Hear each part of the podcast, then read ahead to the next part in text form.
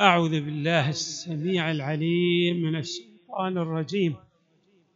بسم الله الرحمن الرحيم، والحمد لله رب العالمين، والصلاة والسلام على أشرف الخلق سيدنا ونبينا محمد وآله أجمعين الطيبين الطاهرين.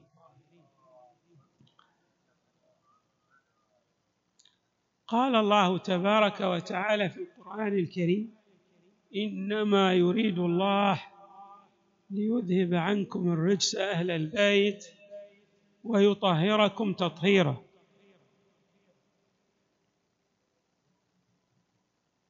مارس الأنبياء والرسل والأئمة من أهل البيت صلوات الله وسلامه عليهم أجمعين أدوارا متعددة، ومن أهم تلكم الأدوار الدور الهداية، بمعنى هداية الخلق إلى الحق تبارك وتعالى عبر التوجيه والإرشاد.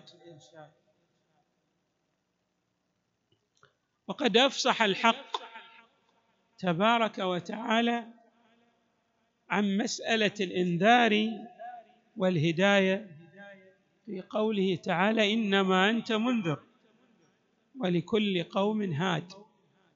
إذن لدينا توجيهات سديدة وردت عن الأنبياء والرسل والأئمة من أهل البيت صلوات الله وسلامه عليهم أجمعين، وهي نبراس حياة وطريق نجاة. من هذه التوجيهات التي وردت عن الإمام الرضا عليه السلام ما يتعلق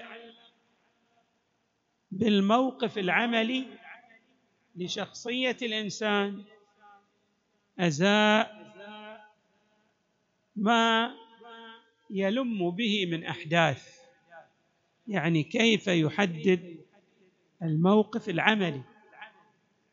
الإمام الرضا عليه السلام يقول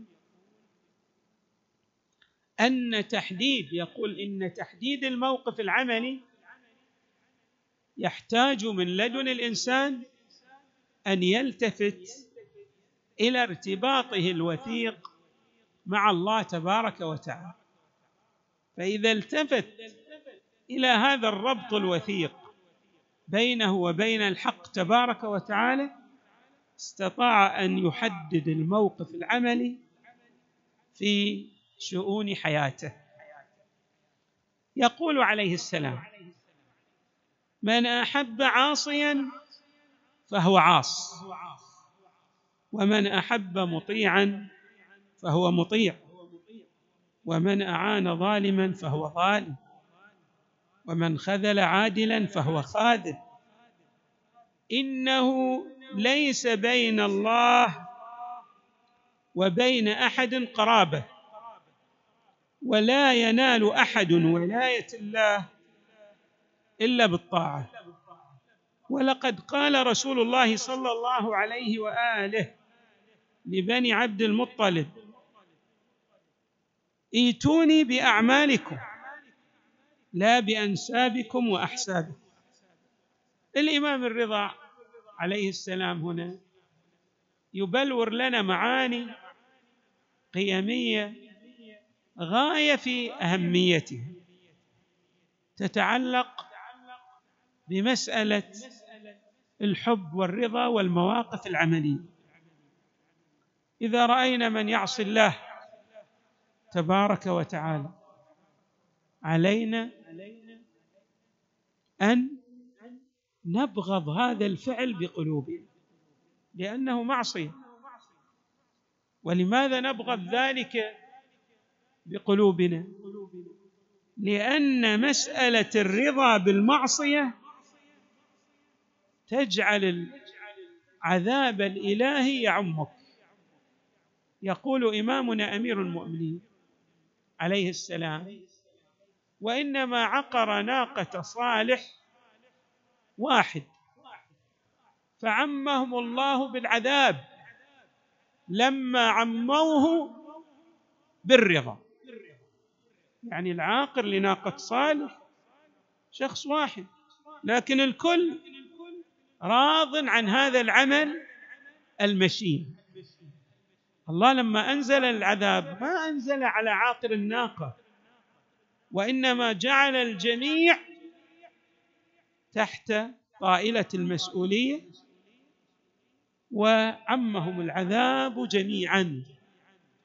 إذن علينا أن نشنأ، أن نبغض بقلوبنا جميع المعاصي والسيئات التي تصدر من لدن الغير، لأن عدم الشنآن للمعصية يؤثر تأثيرا وخيما على الإنسان، فما بالك بمن يفرح بمعصية غيره، يقول يعني هذا عمل طيب ويشجع غيره على المعصية، فهذا شريك أساس في معصية الله تعالى. ومن أعان ظالما فهو ظالم أيضا، لا تسهم ولو بخطوة تخطوها أو بكلمة تتفوه بها في إعانة الظالم، تمدحه في قول أو فعل، عليك أن تصمت، لأن الإعانة للظالمين تدخلك تحت طائلة المسؤولين. ولا تركنوا إلى الذين ظلموا فتمسكم النار. ومن خذل عادلا فهو خاذل. ولهذا تجدون الإمام الحسين عليه السلام عندما يقول لبعض الناس الذين يقول أنا أريد أن أتخذ موقفاً محايداً، الإمام الحسين ما يمكن الإنسان بالنسبة للرسل والأنبياء والأئمة من أهل البيت أن تتخذ موقفاً محايداً، لأن هذا هو الحق الصراح الذي لا يشبه ريب، فحري بك أن تقف مع الحق. ومن خذل عادلاً فهو خاذل. ثم يبين لماذا نحن نتخذ هذه المواقف، لأن الله تبارك وتعالى يريد منا أن نكون من الطائعين السائرين على هذا الهدي الإلهي الذي سار عليه الأنبياء والرسل والشهداء عبر التاريخ. إنه ليس بين الله وبين أحد قرابة، ولا ينال أحد ولاية الله إلا بطاعة الله. لا بد أن تكون من الطائعين طائعين لله. ثم يبلور لنا معنى تتعلق ببعض الامتيازات التي يحصل عليها بعض الناس ككونه من أسرة مرموقة، فيجعل هذا النسب يعني يجعله يمثل حصانة، كما نقول له حصانة دبلوماسية في العصر الحديث. الإمام الرضا عليه السلام يقول ما في حصانة. ولقد قال رسول الله صلى الله عليه وآله لبني عبد المطلب ائتوني بأعمالكم لا بأنسابكم وأحسابكم. ائتوني يعني ما يمكن تقول لي والله أنا من الأسرة الفلانية فبالتالي هذا العمل مقبول لا بأس به، يتجاوز الغير عني لأني أنا من أسرة يقام لها ويقعد. ليست كذلك، يعني لا تعطيك أسرتك حصانة في قبال أوامر الله ونواهيه. أيضاً للإمام عليه السلام توجيه غاية في الأهمية، أن أسرار هذا الكون من يحيط بها علما؟ الله تبارك وتعالى، وهو يطلع الأنبياء والأوصياء على بعض أسرار هذا الكون. وإذا أطلعهم، لأن مسألة الطاعة لله تتعلق بكشف ستار الغيب لأولياء الله تبارك وتعالى، وهذا يمثل جزءاً من إعجازهم ومن هداية الخلق إلى الحق. بعض الناس يتصور أنه في رتبة الأنبياء والرسل والأوصياء وليس لهم امتيازاً عليه، ولذلك ما عنده استعداد أن يذعن وأن يسلم لا لله ولا لرسله وأنبيائه وأوصيائه، ما عنده استعداد، بل يتكبر على أوامر الله، حتى إذا ما يفهم القانون الإلهي يشكل على القانون الإلهي ويقف مناوئا ومضادا لأولياء الله من أنبيائه ورسله وأوصيائه، وبالتالي يتقحم طرق الهلكة، يعني يودي بنفسه في واد سحيق لا يستطيع أن يخرج منه أبدا. عليكم السلام. لأنه يضاد الله تبارك وتعالى. طيب، ما المخرج في السير في الاتجاه الصحيح؟ الإمام الرضا يقول المخرج هو في الرضا والتسليم لله ولأنبيائه ولرسله وأوصيائه، وهذا التسليم هو من أعظم العبادات. يقول الإمام الرضا أعظم عبادة يصل إليها الإنسان في حصوله على رضا الله والقرب منه بهذا التسليم لله والرضا والرضا بما يريده الله لا بما نريده نحن. ولذلك نلحظ هذا جاء في الروايات، إبليس ماذا يقول لله؟ يقول له اعفني عن هذه السجدة لآدم وسوف أطيعك طاعة لا يطيعك أحد مثلي. يقول له الله مو بكيفكم، أنا أريد أن أطاع من حيث أريد لا من حيث تريد أنت. بعضهم يقول لا ما يخالف أنا أعصي الله، لكن أنا أريد نعم إطاعة الله بهذه المعصية. ما يمكن أن تتقرب الله من خلال إلى الله من خلال معصيته. دائما نحن يمثل العلماء الشيء الذي يكرهه الله يبغضه الله لا يمكن أن تتقرب به إلى الله. الله يحب أن تطيعه راضٍ، فلا وربك لا يؤمنون حتى يحكموك فيما شجر بينهم ثم لا يجدوا في أنفسهم حرجا مما قضيت ويسلموا تسليما. لا يجد حتى غضاضة في نفسه. لذلك تجد بعض أصحاب الإمام أمير المؤمنين لما اعترض عليه الإمام أمير المؤمنين وهو شخصية كبيرة جدا، قال للإمام أنا الآن يعني راح تنزل رتبتي ومقامي بين بني قومي، لكن أنا بين خيارين، إن تركتك, إن تركتك وعصيتك يا علي ففي ذلك معصية لله، وإن قبلت ففي حط من رتبتي وخفض من هذه الوجاهة، ولكنني سأختار هذا ال هذا ال هذا الخفض وهذا الإنزال من الرتبة في سبيل أن لا أقع في عذاب الله تبارك وتعالى في عالم الآخرة، يعني بعد الموت. يقول سأختار الأهون.